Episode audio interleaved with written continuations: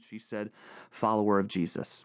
And she pointed out her husband seated at a table across the restaurant. I think she felt like she needed to address why he didn't come over with her to say hello. She explained he wasn't upset about her decision to follow Jesus, but seemed annoyed by it and didn't understand. I smiled and waved at him. He waved, but didn't smile. His wave was like the wave you give the other driver at a four way stop when you tell them to go ahead even though you think you have the right of way. That kind of wave. I went over and introduced myself and we chatted for a minute or two.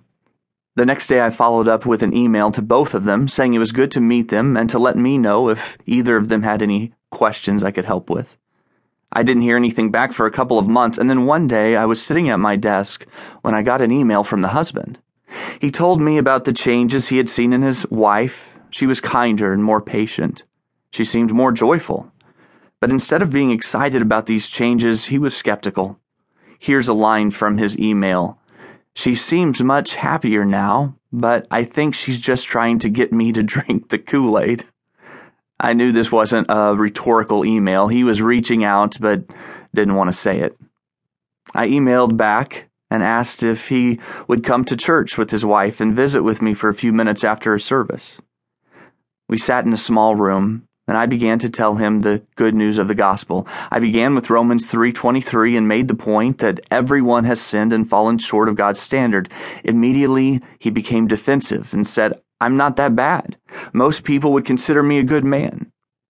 See, he thought it was unfair to be called a sinner and be judged by God's standard. Here's the way he put it How fair is it to set a standard that no one can meet and then say everyone is a sinner. It's like setting up a target that's out of range and then blaming the shooter for not being able to hit it. Well, I started my attempt at a theological explanation of why we were sinners. And I was going to begin with Adam and Eve in the Garden of Eden and talk about how sin entered the world.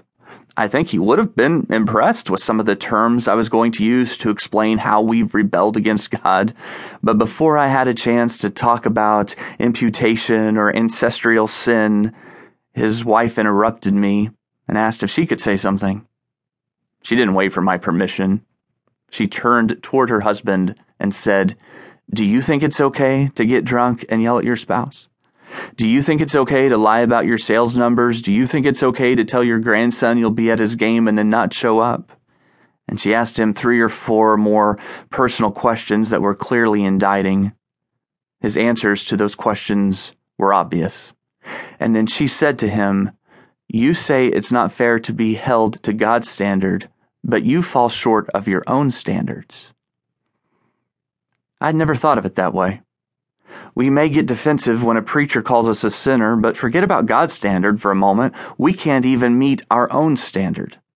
We work hard at convincing ourselves and others we're not that bad, but the truth is, we are worse than we ever imagined. The more you push back on that, the more you push back on experiencing God's grace.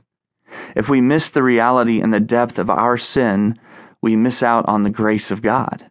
As long as we think, I'm not that bad, grace will never seem that good. We usually come to the conclusion that we're not that bad a couple of different ways. One way is that we compare ourselves to others.